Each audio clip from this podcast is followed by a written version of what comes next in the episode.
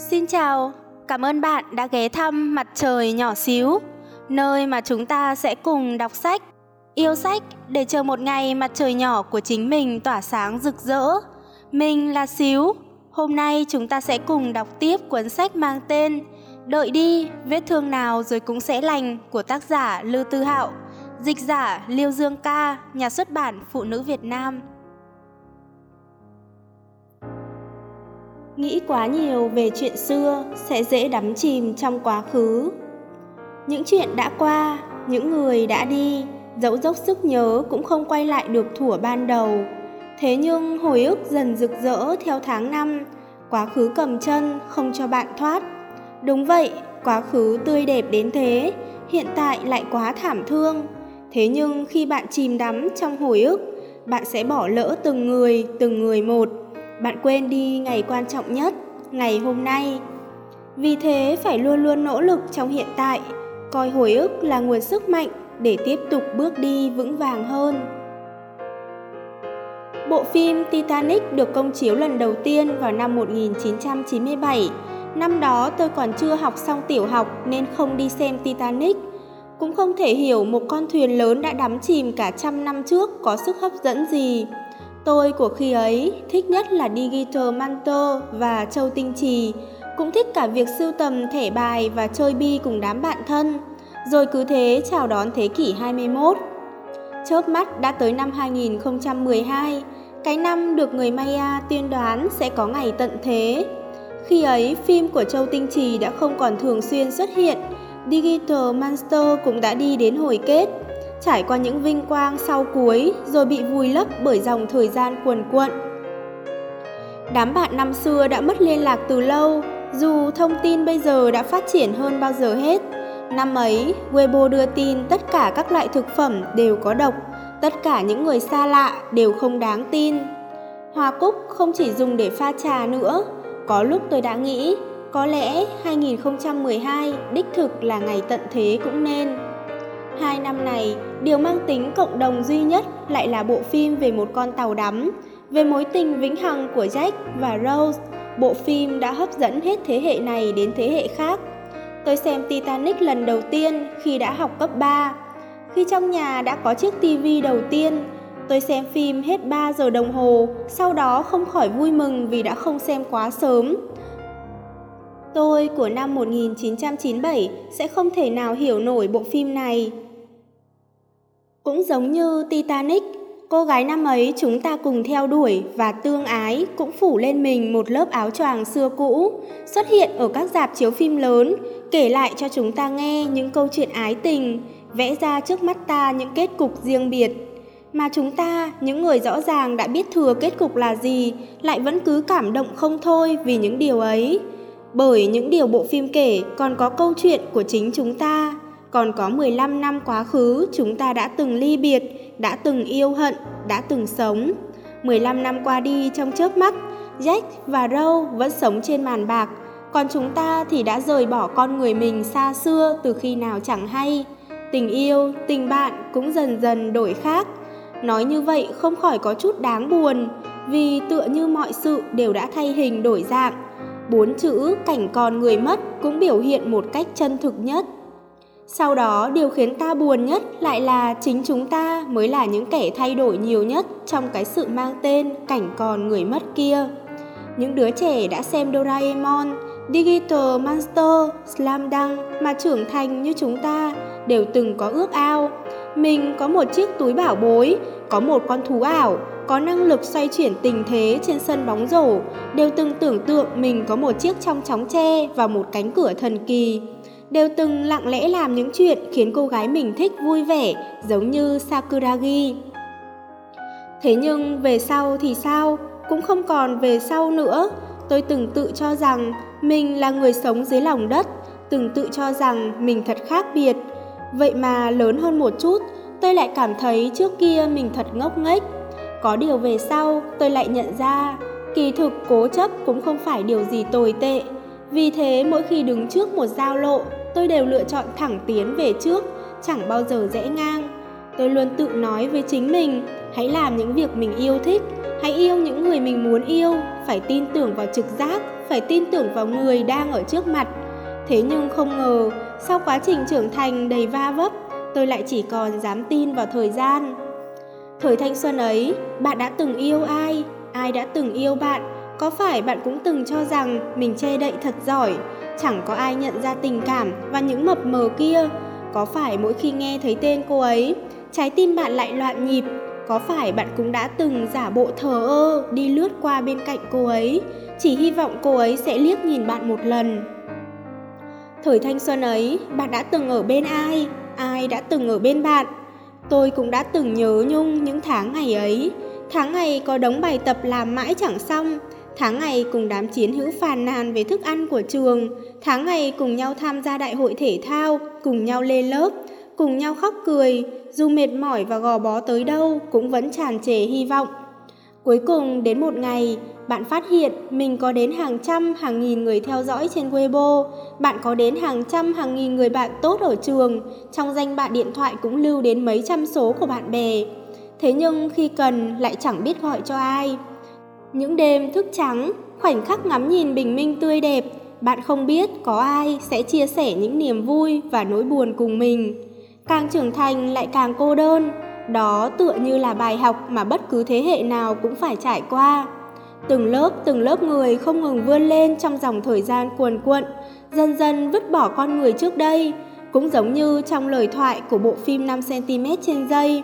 Tình cảm một thời thân thiết là thế, cuối cùng cũng biến mất không còn vết tích. Bạn rõ ràng biết tình tiết trong bộ phim Titanic.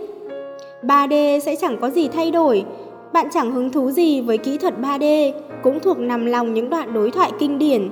Thế nhưng thứ bạn muốn xem lại chính là những tình cảm đã khiến bạn cảm động trước đây, cũng như những ký ức vô cùng đáng quý. Cho dù biết rõ đó chỉ là chiêu trò của nhà kinh doanh, thế nhưng bạn lại cam tâm tình nguyện bỏ tiền ra mua vé. Con người luôn là vậy, còn nắm trong tay thì chẳng bao giờ biết quý trọng, đến khi mất đi rồi mới hối hận khôn nguôi. Chúng ta không thôi tưởng nhớ quãng thời gian đã qua, bỏ tiền ra mua vé xem từng phần phim, đau lòng vì mỗi lần lỡ làng hoặc chia ly. Thế nhưng chúng ta không ngờ rằng chính mình đang phung phí ngày hôm nay, cái ngày rồi cũng sẽ biến thành quá khứ không thể nào quay lại. Thừa nhận đi, dù cho bạn có nhớ nhung ngày mưa ấy, phòng học ấy ra giết, thế nhưng quãng thời gian đó cũng đã một đi không trở lại. Bầu không khí tĩnh lặng tựa như nước chảy ấy, Ánh nắng mặt trời chiếu trên khung cửa hiên nhà ấy cũng đã biến mất. Tình yêu rồi sẽ lại đến, thế nhưng nhân vật chính sẽ không phải là người đã từng xuất hiện trong thời thanh xuân của bạn. Khẩu vị một thời của chúng ta có thể thay đổi, ca sĩ chúng ta từng cuồng nhiệt hâm mộ thuở thiếu thời đã không còn cất tiếng ca. Đến cả chiếc tivi thủa trước chúng ta cứ về nhà là bật cũng đã bị bỏ quên từ lâu. Bao chuyện xảy ra ngày hôm nay mai này cũng chỉ là một bức ảnh cũ mà thôi. Những điều hiện tại bạn muốn ghi tạc một đời, có thể không bao lâu nữa bạn sẽ quên đi. Cũng như bài hát bạn từng yêu thích điên cuồng, rồi cũng sẽ đến một ngày bạn không còn nghe nữa. Những bóng hình tôi từng yêu mến nay đã thất lạc khỏi dòng hồi ức. Mọi người đang ở đâu rồi? Liệu mọi người có thỉnh thoảng nhớ đến những năm tháng đã từng bên nhau khi xưa? những hoài niệm và ký ức biến mất nơi chân trời, tán lạc khắp tứ phương vẫn cứ luôn được chôn giấu trong tim kia. Có chăng cũng sẽ nhớ đến những điên cuồng vào buổi chiều hôm ấy. Tình yêu trong hồi ức à, mi có còn đứng đợi, mi vẫn còn chờ đợi cái người trong ký ức chứ. Vậy người mà bạn từng yêu mến thì sao? Liệu bạn có quên mất không? Những quãng thời gian đã qua nữa, quá khứ tựa như người con gái đẹp, Thế nhưng còn có thể làm gì được đây? Nàng thoát ẩn chợt hiện chỉ để đả kích cuộc sống hiện tại không như ý của bạn mà thôi. Đúng vậy, cuộc sống hiện tại thật không như ý. Nhưng đây không phải là độ tuổi chúng ta mong mỏi đến nhất trong quá khứ sao? Khi mới 10 tuổi chưa hiểu sự đời, điều bạn ước ao nhất chẳng phải là quãng đời tuổi 20 đó sao? Độ tuổi bạn muốn đạt tới nhất chẳng phải chính là hiện tại sao? Vậy thì bạn của hiện tại rốt cuộc đang than thở điều gì thế? Vì sao chúng ta lại không ngừng nhớ nhung quá khứ? Những điều tốt đẹp trong cuộc đời chẳng thể nào tái tạo, dù là cùng một bộ phim điện ảnh được chiếu lại vào 15 năm sau. Nghĩ quá nhiều về chuyện xưa sẽ rất dễ đắm chìm trong quá khứ. Nếu như bạn cứ mãi dùng những ký ức trong quá khứ để an ủi bản thân hiện tại, thì về sau bạn làm sao có thể đối mặt với cuộc sống càng lúc càng không như ý đây? Nếu đã 20 tuổi rồi mà bạn vẫn muốn có cuộc sống như thuở 15, vậy đến khi bạn 40 tuổi, bạn phải dùng điều gì để bổ khuyết cho cuộc đời mình bây giờ? Hãy dừng việc hồi tưởng, hãy ngừng việc hối hận đi. Những hoàng hôn ấy, những trạng vạng ấy, những thanh xuân ấy, những ngày mưa ấy, khi cần hồi tưởng, khi cần xuất hiện sẽ tự nhiên xuất hiện trong tâm trí bạn. Những người đã từng yêu, những người từng bỏ lỡ, những tình bạn đã xa, tất thảy sẽ nằm yên trong một góc trái tim bạn. Ngẫu nhiên nhớ đến sẽ khiến bạn cảm thấy bạn và thế giới này đang chuyển động theo những quy luật hoàn toàn khác biệt. Thực vậy, những người đã tu thành chính quả sẽ có lúc nhớ lại quãng thời gian ngày xưa. Nhưng họ và chúng ta khác biệt ở chỗ, mỗi khi nhớ lại chuyện cũ, họ sẽ mỉm cười thật ung dung. Dù hồi ức ấy có đẹp đẽ, có quý giá đến nhường nào, và cũng chính bởi quá khứ đáng trân trọng, họ mới càng nỗ lực tiếp tục hành trình để có thể nắm giữ hiện tại quý báu. Giá trị tồn tại của ngày hôm qua chính là để ngày hôm nay có ý nghĩa hơn. Vì sao chúng ta lại có hồi ức? Vì sao chúng ta lại phải hồi tưởng? Là để trong những phút giây cô đơn, nghĩ lại quá khứ sẽ căm hận hiện tại khôn cùng, là để ăn năn hối hận những điều mình đã làm thủ ấy, hay là để nhớ lại những điều quý báu khi xưa, gợi nhớ lại con người và ước mơ của bạn thủ ấy, từ đó biến hồi ức thành dũng khí để bạn có thể dũng cảm tiếp tục bước đi. Biến hồi ức thành sức mạnh, ấy mới là giá trị tồn tại của hồi ức. Vì sao chúng ta lại có quá khứ? Là bởi chúng ta có hiện tại. Chúng ta có hiện tại là bởi chúng ta cần phải tiếp tục sống sao cho tốt đẹp hơn.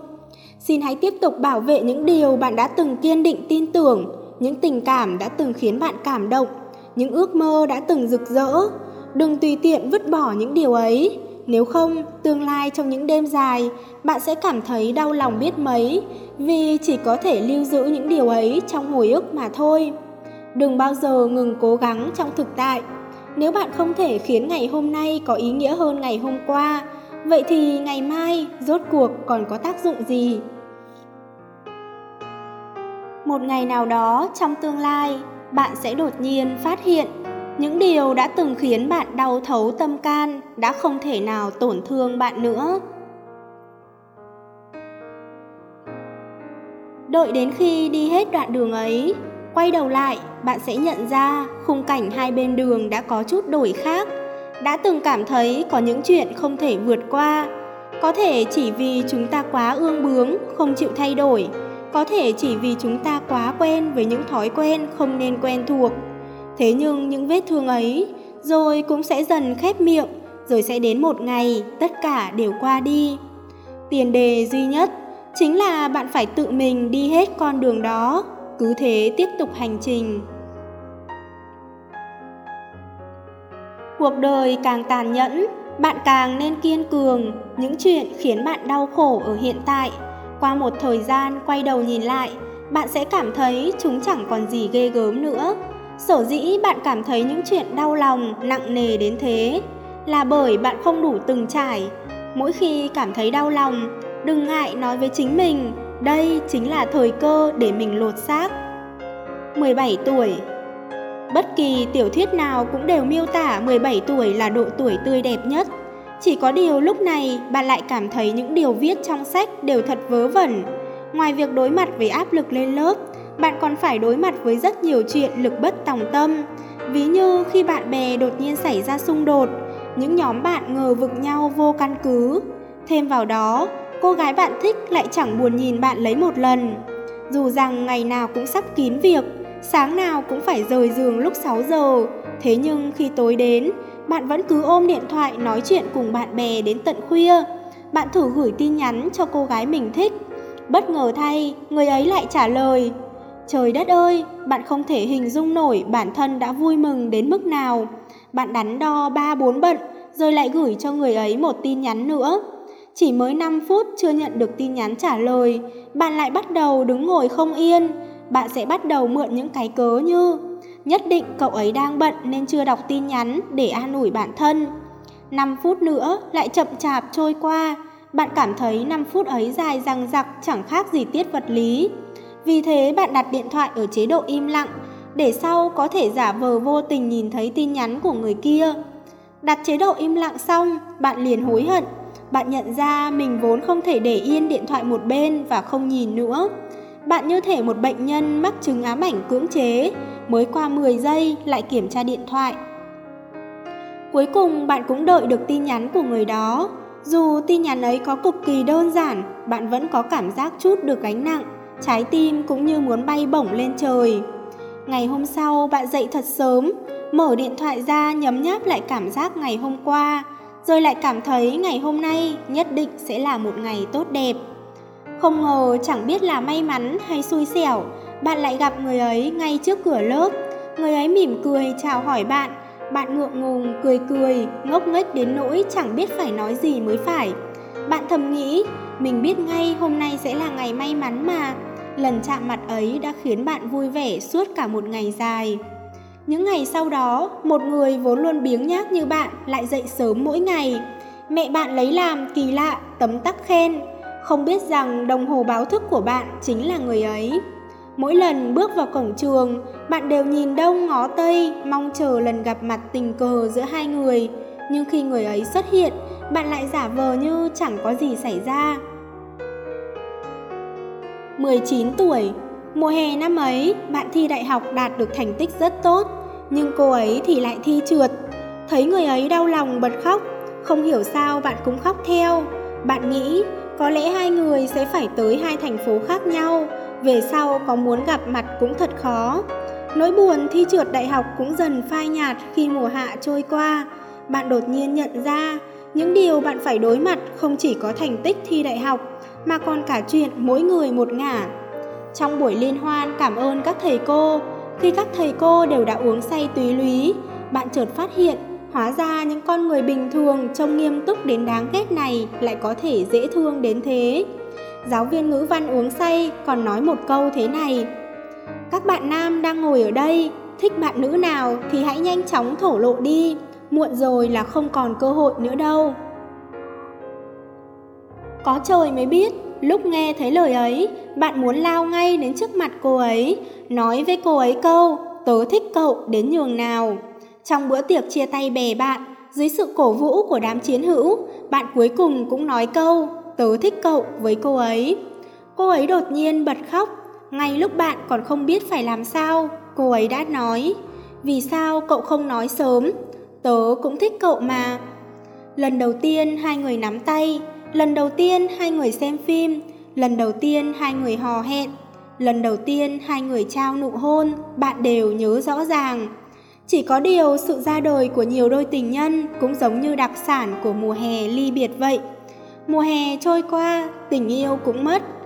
Ngày nhận được thư báo nhập học, bạn mới biết, hóa ra bạn và người ấy vẫn có thể tới cùng một thành phố. Lúc đó bạn đã nghĩ, đây nhất định là duyên trời định của đôi mình, hai người chính là cặp đôi trời sinh, bạn sẽ không bao giờ buông tay cô ấy. Ngày hè ấy, biết bao lần bạn và người bạn trí cốt uống say rồi cùng ôm đầu khóc lớn, cùng kể về những năm tháng bên nhau, cùng nói về những ước mơ nhất định phải thực hiện. Bạn nói mình phải đi du lịch thật nhiều nơi, cậu ấy vỗ vỗ đầu bạn, nói về sau mỗi khi đến một miền đất mới, bạn phải gọi điện cho cậu ấy đầu tiên. Tất nhiên cũng trong mùa hè năm ấy, các bạn đã lên kế hoạch đi thật nhiều, nhưng cuối cùng chỉ có thể tới được vài nơi vì thời gian không cho phép. Lúc đó bạn đã nghĩ, chẳng sao cả, kiểu gì sau này chẳng có thời gian và cơ hội. Không ngờ đến tận hôm nay, bạn vẫn không thể tới được những nơi bạn đã muốn đi. Có điều trong mùa hè ấy, bạn đã làm được thật nhiều điều trước đây bạn không làm được. Đi xem concert của Arai và Châu Kiệt Luân, sau đó trải qua một mùa hè đeo tai nghe tìm kiếm tự do.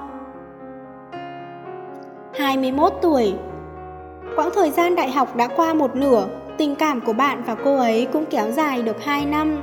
Trường của bạn và cô ấy ở hai đầu thành phố, nhưng một tiếng ngồi xe không hề khiến bạn cảm thấy xa xôi. Cô ấy cũng có suy nghĩ y như thế. Cứ có thời gian là các bạn gặp mặt, có lúc là cô ấy đến trường bạn, có lúc là bạn đến trường cô ấy. Thế nhưng hai người chẳng hề thấy mệt mỏi, trước giờ chưa từng cho khoảng cách là vấn đề. Mỗi ngày hai người sẽ gọi điện cho nhau suốt một tiếng đồng hồ, cứ như thể chuyện kể mãi không hết, nói mãi chẳng xong. Những ngày cô ấy đến tháng, đàn ông con trai như bạn lại giúp cô ấy mua băng vệ sinh, mật khẩu quy quy và ren ren của bạn, cô ấy đều biết cả. Bạn cũng cảm thấy mình chẳng có gì cần che giấu. Cô ấy cũng có một trang blog riêng tư ghi lại từng chút chuyện, dù là nhỏ nhất của hai bạn. Mật khẩu là ngày kỷ niệm hai bạn chính thức quen nhau.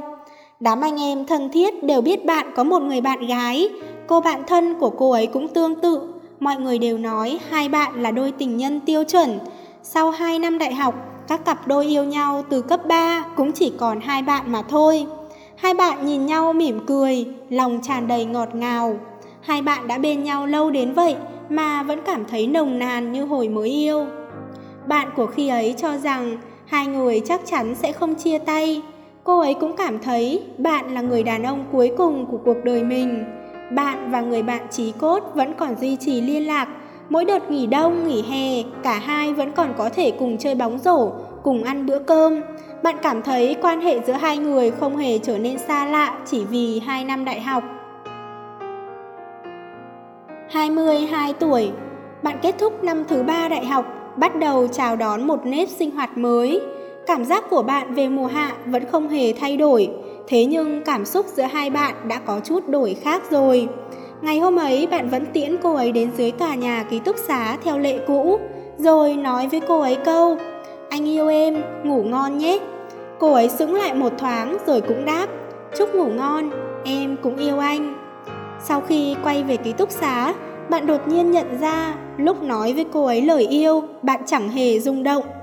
Thời gian các bạn gọi điện cho nhau cũng càng ngày càng rút ngắn.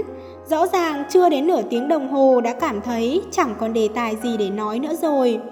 Thực ra bạn cũng chẳng bận gì, cúp điện thoại rồi cũng chỉ ngẩn người mà thôi, cô ấy cũng vậy. Thế nhưng hai bạn lại chẳng biết nên kể gì nữa, chỉ đành nói một câu yêu thương rồi cúp máy.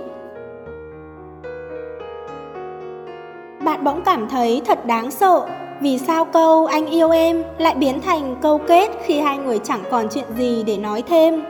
Cuộc điện thoại mỗi ngày của hai người càng lúc càng giống như một nghĩa vụ. Trước đây bạn cứ cảm thấy câu anh yêu em nói bao nhiêu lần cũng không đủ. Cứ như thể bạn sở hữu một tình yêu không ngôn từ nào đủ diễn tả. Nay bạn lại chỉ hy vọng được nói ra để kết thúc cho nhanh. Rõ ràng đầu kia điện thoại vẫn là người ấy, thế nhưng bạn lại cảm thấy có chút khác xưa. Tranh cãi giữa hai bạn càng ngày càng ít, sự rung động cũng chỉ còn hiếm hoi. Chỉ có điều nếu tách nhau ra lại cảm thấy có gì đó thiêu thiếu. Bạn không ngừng hồi tưởng lại những tháng ngày hai người ở bên nhau, vậy mà chẳng thể nói rõ được sự thay đổi xuất hiện từ bao giờ. Tất thảy mâu thuẫn của hiện tại đều bị bạn hóa giải bằng hồi ức. Bạn tự nói với mình, Chẳng qua đây chỉ là chút khó khăn trong quá trình yêu đương thôi.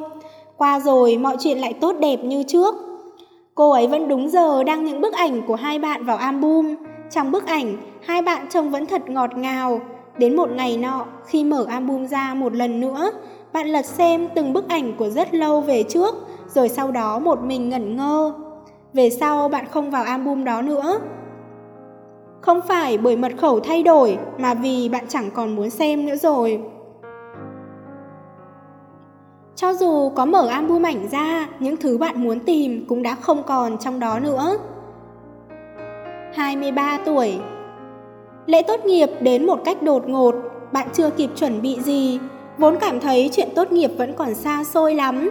Thế nhưng rốt cuộc bạn cũng đành phải chào đón kỳ nghỉ hè cuối cùng của thời sinh viên. Một năm này bạn trải qua rất nhiều sự kiện, nhưng có thể là bởi sắp phải bước chân vào xã hội, bạn chẳng thể nào hăng hái nổi, cũng có thể là bởi có quá nhiều bạn bè xích mích, có quá nhiều tình nhân chia ly, hết ví dụ này đến ví dụ khác khiến bạn hoảng sợ. Giây phút gặp cô ấy trước cổng trường, bạn cảm thấy như thể đã quay trở lại cái ngày hai người mới gặp gỡ ấy, như tất cả đều chưa từng thay đổi. Lúc bạn còn đang ngẩn ngơ, cô ấy vỗ vỗ vai bạn, hỏi bạn đang nghĩ gì. Bấy giờ bạn mới nhận ra những dấu tích thời gian đã để lại trên hai người. Tuy rằng chẳng ai nhìn thấy, thế nhưng ta vẫn có thể cảm nhận được những vết mòn đó. Những gì thay đổi đều đã thay đổi cả rồi. Bạn đã chẳng còn là cậu nhóc sốc nổi năm ấy phải mượn cơn say, phải lấy hết dũng khí mới dám thổ lộ tình cảm. Cô ấy cũng không còn ngây thơ như năm ấy mà đã trở nên ngày càng xinh đẹp, ngày càng hiểu chuyện đời. Thế nhưng bạn lại càng lúc càng không hiểu được ánh mắt của cô ấy. Thực ra chẳng phải cô ấy vẫn vậy sao? Cô ấy vẫn sẽ ngồi xe buýt hơn một giờ đồng hồ để tới chỗ bạn. Có điều những chờ mong trong tim lại mỗi lúc một vơi đi. Cô ấy thậm chí còn không nhớ sinh nhật lần trước của bạn, mãi đến khi nhìn thấy lời nhắc trên điện thoại, cô ấy mới giật mình. Về sau, cô ấy nhớ đến lời bạn đã từng nói trước đây. Thực ra chúng ta đã trải qua bao nhiêu năm bên nhau như thế, chuyện có yêu hay không đã không còn quá quan trọng nữa rồi. Không biết vì sao cô ấy lại nhớ lời nói nửa đùa nửa thật khi đó của bạn một cách rõ ràng đến thế. Cô ấy hiểu rõ rằng trong ngữ cảnh đó, điều bạn muốn biểu đạt không phải như vậy, thế nhưng cô ấy vẫn không ngừng ngẫm nghĩ về câu nói này. Đột nhiên các bạn đều cảm thấy mơ hồ, mơ hồ về tương lai, mơ hồ về tình cảm. Cuối cùng bạn vẫn chọn nói với cô ấy, hay là chúng ta tách ra một thời gian đi. Cô ấy nhìn bạn rồi đáp, ừ, như vậy cũng tốt. Vì thế hai bạn chụp chung một tấm ảnh cuối cùng trong trường. Mỉa mai thay, trong bức ảnh đó, hai bạn vẫn ngọt ngào tình cảm chẳng khác gì trước đây. Hôm đó, sau khi về lại ký túc, bạn không kìm nổi mà bật khóc. Khóc xong, bạn lại không biết mình khóc cho tình cảm của hai người hay là khóc cho chính một bản thân đã thay đổi nữa. Vẫn cùng năm ấy, cậu bạn trí cốt đã lâu không liên lạc, gọi cho bạn. Cậu ta nói hiện tại cậu ta đang ở sân bay, sắp sửa bay sang Nhật Bản. Bạn cười lấy lệ rồi nói với cậu ta, tuyệt lắm. Cúp điện thoại rồi, bạn bỗng cảm thấy chán trường. Rốt cuộc, người đứng tại vị trí mình ao ước muốn đến nhất lại không phải là mình.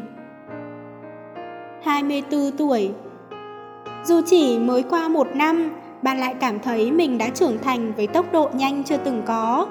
Bạn đột nhiên trở nên trầm lắng hơn, lòng bạn cũng không còn chút gì yêu thương hoặc giận hờn với người đã bỏ bạn mà đi nữa.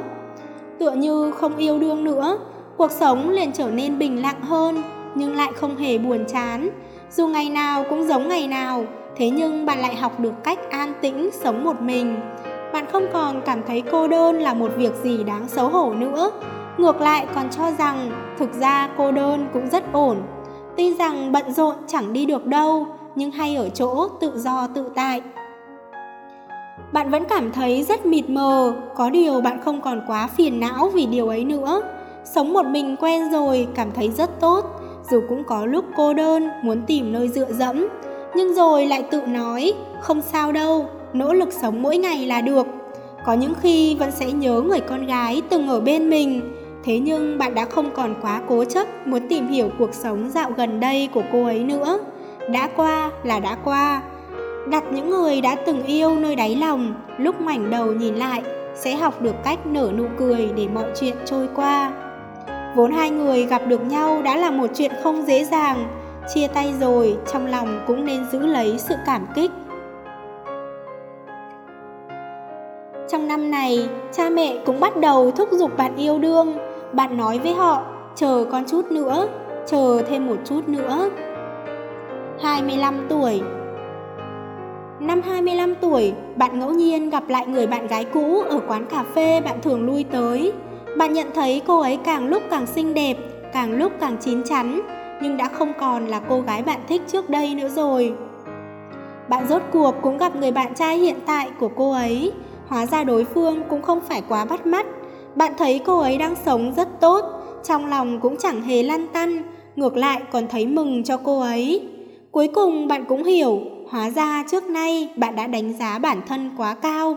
Thực ra vắng bạn rồi, cô ấy cũng vẫn có thể sống tốt. Lúc nào cũng vậy, trong mơ mơ hồ hồ, bạn gặp được một người, sau đó vì người ấy mà tự chui đầu vào dọ rất nhiều năm. Thời gian qua đi.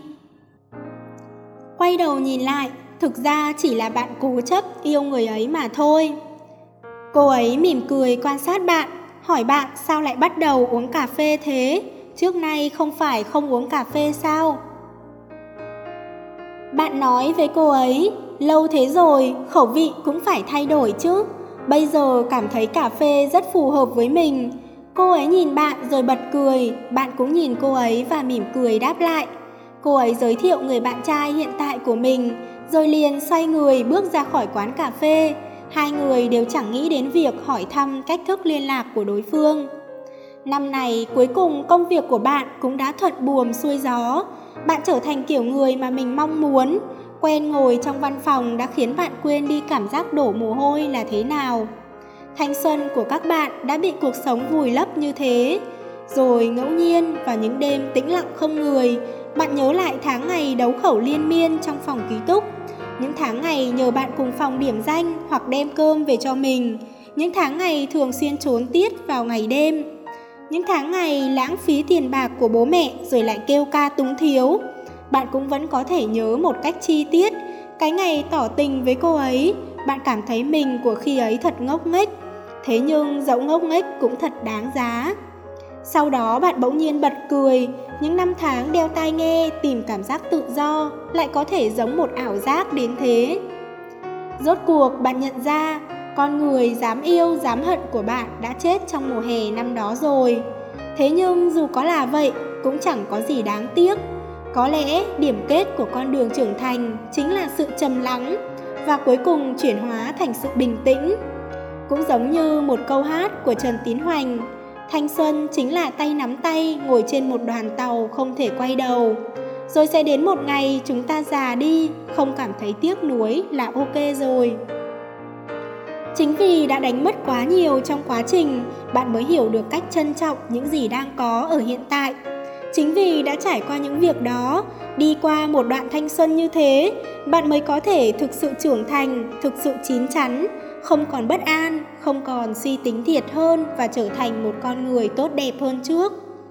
Có lẽ rồi sẽ đến một ngày, chúng ta đều nhận ra điều chúng ta hoài niệm chẳng qua chỉ là chính mình thủa ban sơ ấy.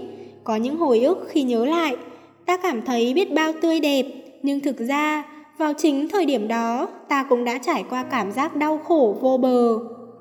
Hồi ức tươi đẹp chỉ vì khi nhớ lại ta đã mỹ hóa chúng mà thôi. Có những người quen biết để rồi biệt ly, đó chính là toàn bộ ý nghĩa trong cuộc gặp gỡ giữa hai người. Có thể cô ấy chỉ để lại cho bạn một bóng hình, có thể cô ấy đã bên bạn cả tuổi thanh xuân.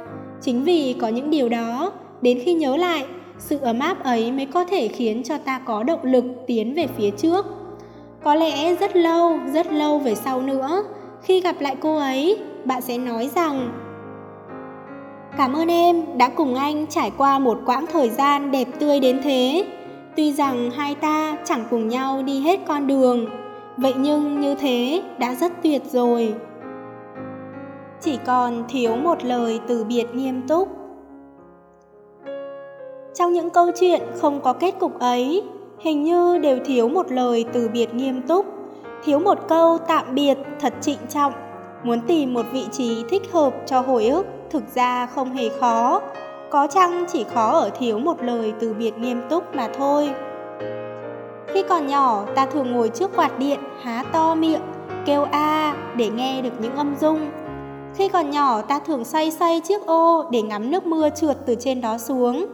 Khi còn nhỏ, trên đường đi học về, ta cùng đám bạn lấy sỏi làm bóng đá dưới chân. Khi còn nhỏ, cạnh bên nhà là con ngõ hẹp. Khi còn nhỏ, người nhà thường quây quần trong sân cùng ăn dưa hấu.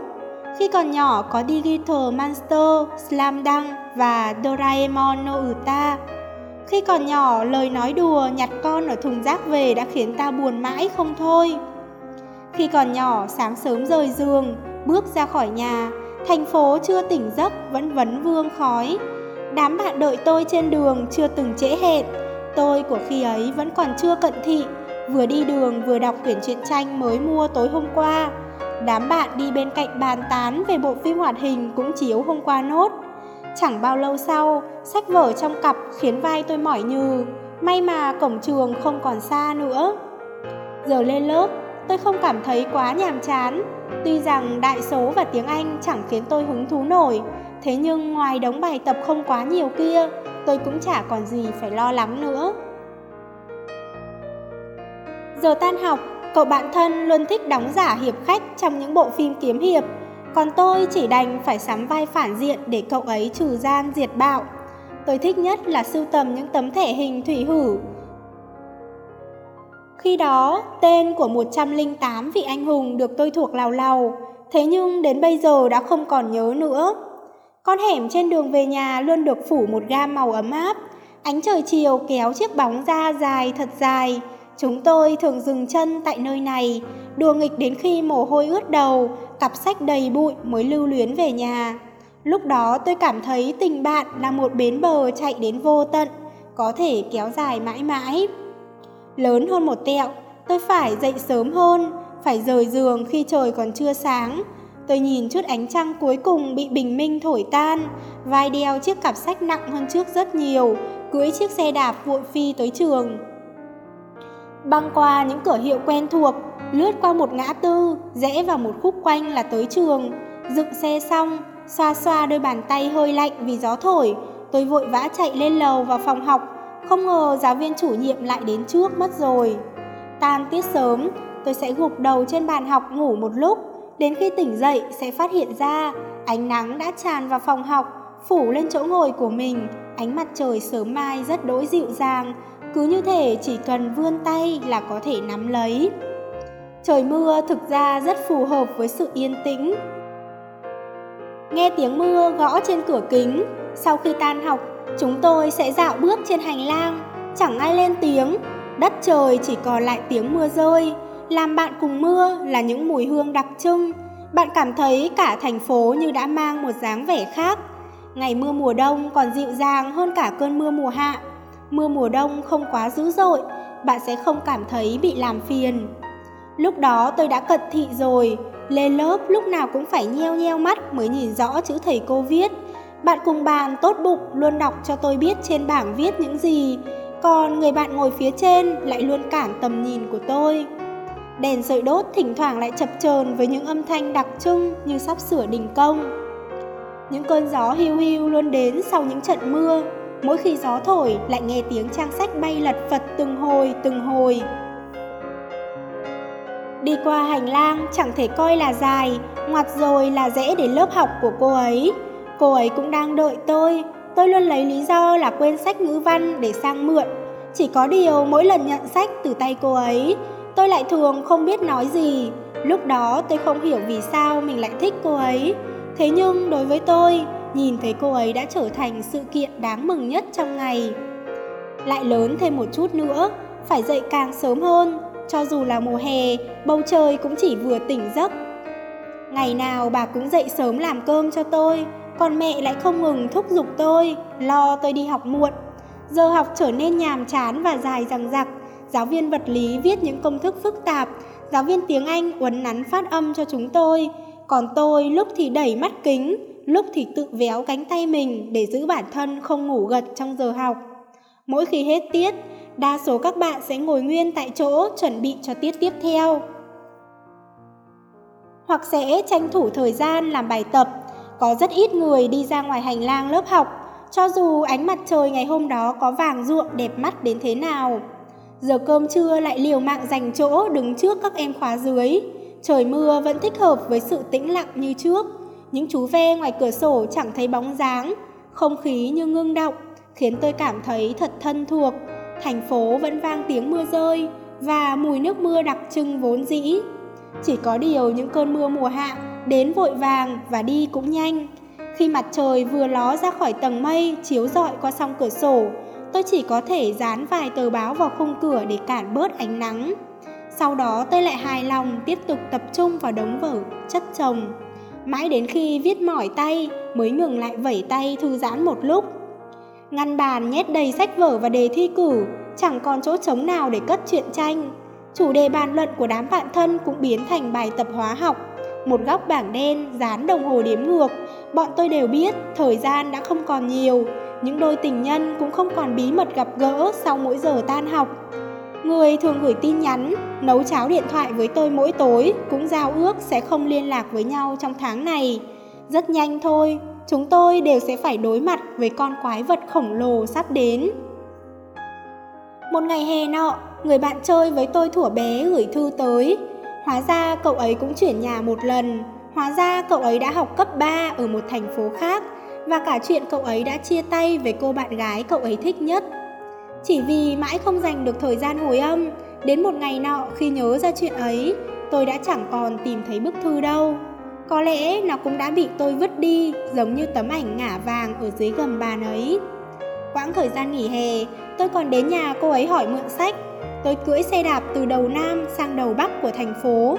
Tới khi đứng dưới nhà cô ấy thì đã thở hồng hộc. Cô ấy hỏi tôi vì sao tốt nghiệp rồi mà còn hỏi mượn quyển sách này. Tôi vô lý nói, muốn mượn thì mượn, sau này rảnh sẽ giả cho cậu ngay. Cô ấy dùng hai tay đưa sách cho tôi, những từ ngữ tôi vốn chuẩn bị sẵn bỗng biến đi đâu mất. Sau khi mùa hè kết thúc, chúng tôi bắt đầu 3 năm cuộc sống hoàn toàn mới, dần dần chúng tôi ít liên hệ hơn, cuối cùng mất luôn liên lạc. Chúng tôi đã chiến đấu xong với con quái vật tháng 6.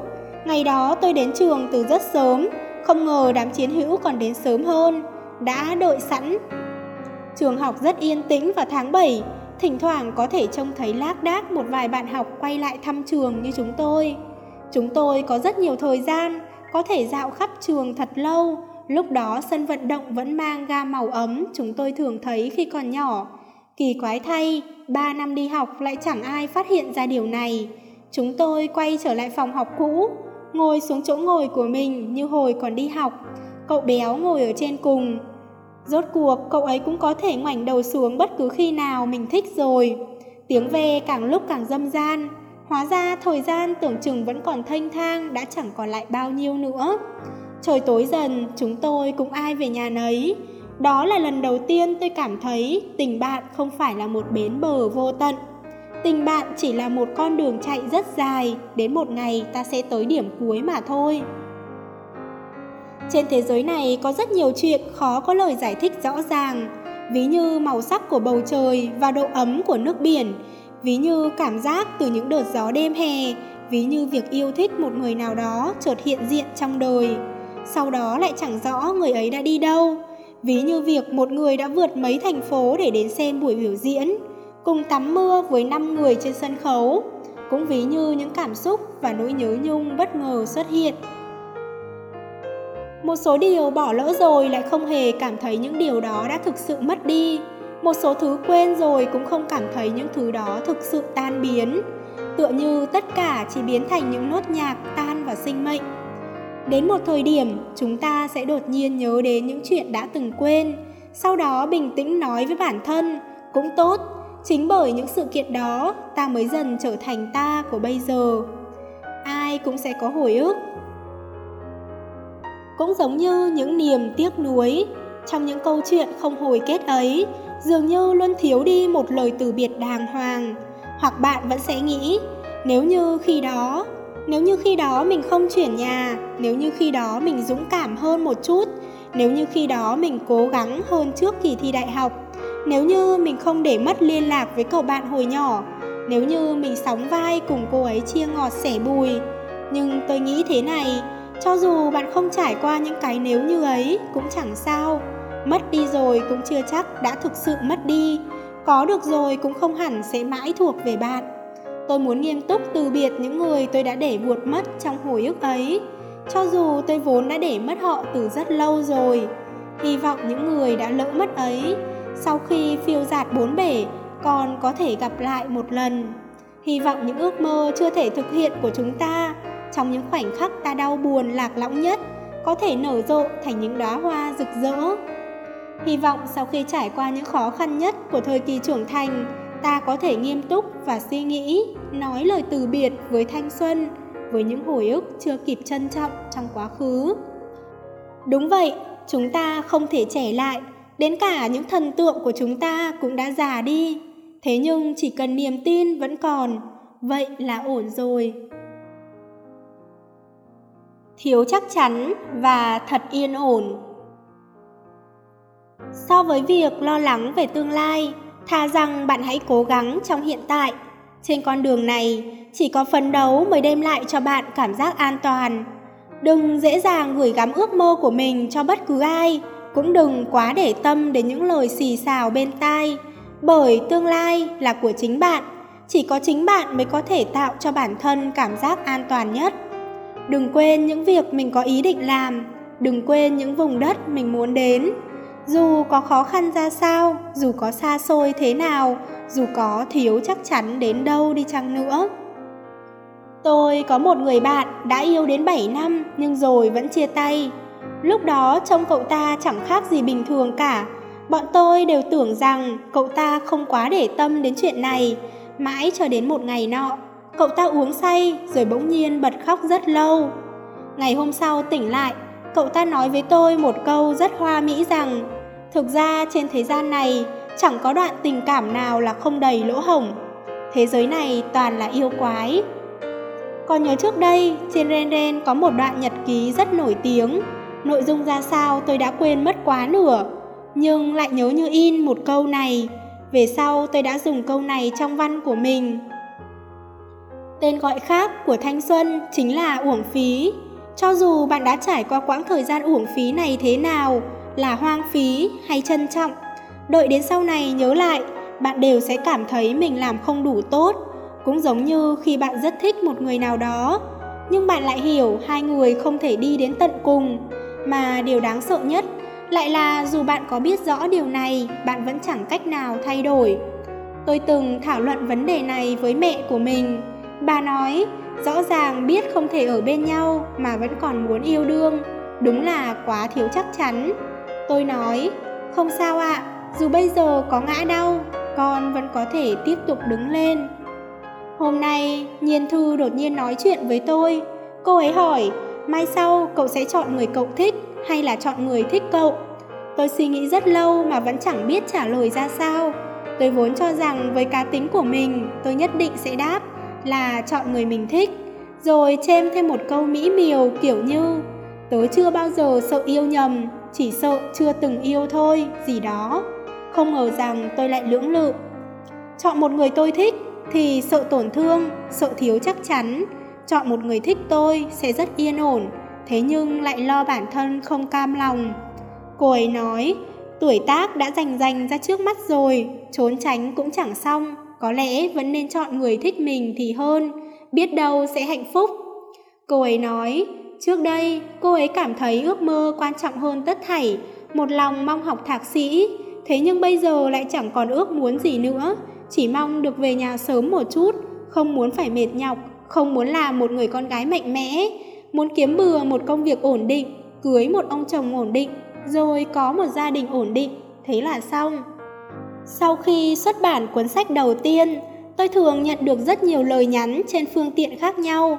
Vấn đề không nằm ngoài việc làm sao để thoát khỏi nỗi cô đơn, làm sao để nắm giữ tương lai, làm sao để đối diện với ước mơ, có điều tôi đều không biết phải trả lời sao cả.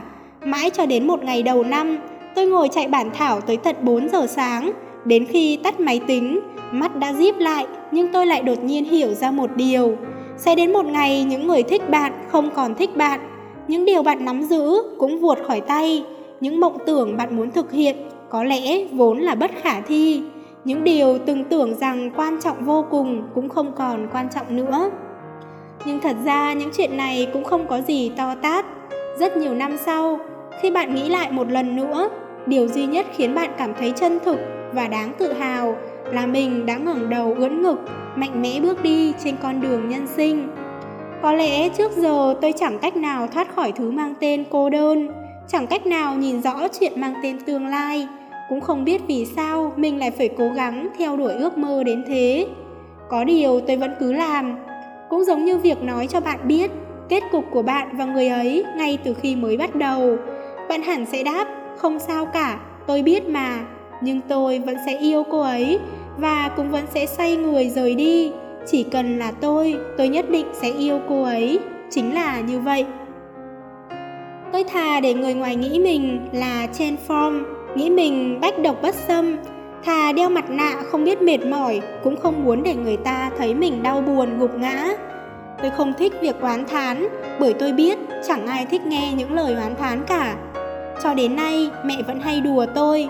Con xem con đi Yêu đương không chắc chắn Viết sách cũng chẳng ai đọc Đến nơi chẳng ai biết Đúng là lập dị Cha mẹ luôn cảm thấy tôi của hiện tại quá vất vả, giờ giấc lộn xộn, muốn đưa tôi về làm việc ở một công ty gần nhà. Thực ra không phải tôi chưa từng cân nhắc việc này, làm việc ở đó vừa gần nhà vừa thuận tiện, hơn nữa chắc chắn sẽ kiếm được nhiều tiền, vậy mà tôi vẫn cứ từ chối. Đúng vậy, có thể viết sách là thiếu chắc chắn, thế nhưng tôi thấy đâu có sao. Phần thưởng của sáng tác chính là bản thân quá trình sáng tác, phần thưởng của vẽ tranh chính là bản thân quá trình vẽ tranh, phần thưởng của ca hát cũng chính là bản thân quá trình ca hát. Nếu con người có thể được làm những điều mình thích, sau đó lại không phải là một phần thưởng của mình cơ chứ. Có một khoảng thời gian, tôi dành 2 tiếng đọc sách mỗi ngày. Nếu không rảnh, tôi sẽ đọc sách 20 phút trước khi đi ngủ. Còn nếu là cuối tuần, tôi có thể đọc hết luôn một cuốn. Giải quyết đề tài một lần không được, tôi sẽ làm lại lần hai. Bản thảo yêu cầu 10.000 chữ, tôi sẽ viết hẳn 20.000 chữ rồi lược bớt. Viết được một bài văn hay là nhờ may mắn, nhưng nếu muốn tiếp tục viết, sự cố gắng chính là yếu tố quyết định. Có nhiều lúc thế giới đối xử với bạn thế nào tùy thuộc vào thái độ xử sự của bạn với thế giới. Chẳng có gì đáng để than thở cả. Tôi có một người bạn cứ đến 8 giờ tối mỗi ngày là phải xem phim, sau đó uống chút rượu vang, bàn chuyện trên trời dưới bể, để đến đúng 11 giờ là lên giường đi ngủ. Cậu bạn sống ở tầng trên thì sáng nào cũng dậy từ 5 giờ để chạy bộ, còn tôi lúc đó vẫn đang thức. Ai trong chúng ta cũng đều có một nhịp sống của riêng mình, rồi chúng ta cứ bị cuốn theo, không cách nào thay đổi. Tôi không biết có phải rất nhiều người cũng sẽ phải đối diện với lựa chọn giống như tôi không. Thực ra, đại đa số thời điểm, cho dù lựa chọn thiếu chắc chắn hay thật yên ổn, chúng ta cũng đều phải đối mặt với một vấn đề rất nghiêm trọng. Vấn đề này trung quy cũng chỉ gói gọn trong bốn từ mà thôi. Cảm giác an toàn. Sau này tôi mới hiểu ra, so với việc lo lắng về tương lai, thà rằng bạn hãy cố gắng trong hiện tại trên con đường này, chỉ có phấn đấu mới đem lại cho bạn cảm giác an toàn. Đừng dễ dàng gửi gắm ước mơ của mình cho bất cứ ai, cũng đừng quá để tâm đến những lời xì xào bên tai, bởi tương lai là của chính bạn, chỉ có chính bạn mới có thể tạo cho bản thân cảm giác an toàn nhất. Đừng quên những việc mình định làm, đừng quên những vùng đất mình muốn đến. Dù có khó khăn ra sao, dù có xa xôi thế nào, dù có thiếu chắc chắn đến đâu đi chăng nữa, khi bạn do dự, thế giới này sẽ trông thật rộng lớn. Khi bạn dũng cảm đặt bước chân đầu tiên, thế giới này lại nhỏ bé vô cùng. Đến một ngày nọ, khi bạn đã trở thành người mà mình mong muốn, ai còn dám chất vấn lựa chọn của bạn là thiếu chắc chắn nữa. Khi đã trở thành một con người tốt hơn, bạn nhất định sẽ gặp được người tốt hơn. Bạn là ai sẽ gặp được những người như vậy. Điều quan trọng là cho dù lựa chọn thế nào, bạn cũng không được phụ chính trái tim mình cũng giống như tôi đã từng viết ở trên đấy. Rất nhiều năm sau, khi bạn nghĩ lại một lần nữa, điều duy nhất khiến bạn cảm thấy chân thực và đáng tự hào là mình đã ngẩng cao đầu ưỡn ngực, mạnh mẽ bước đi trên con đường nhân sinh.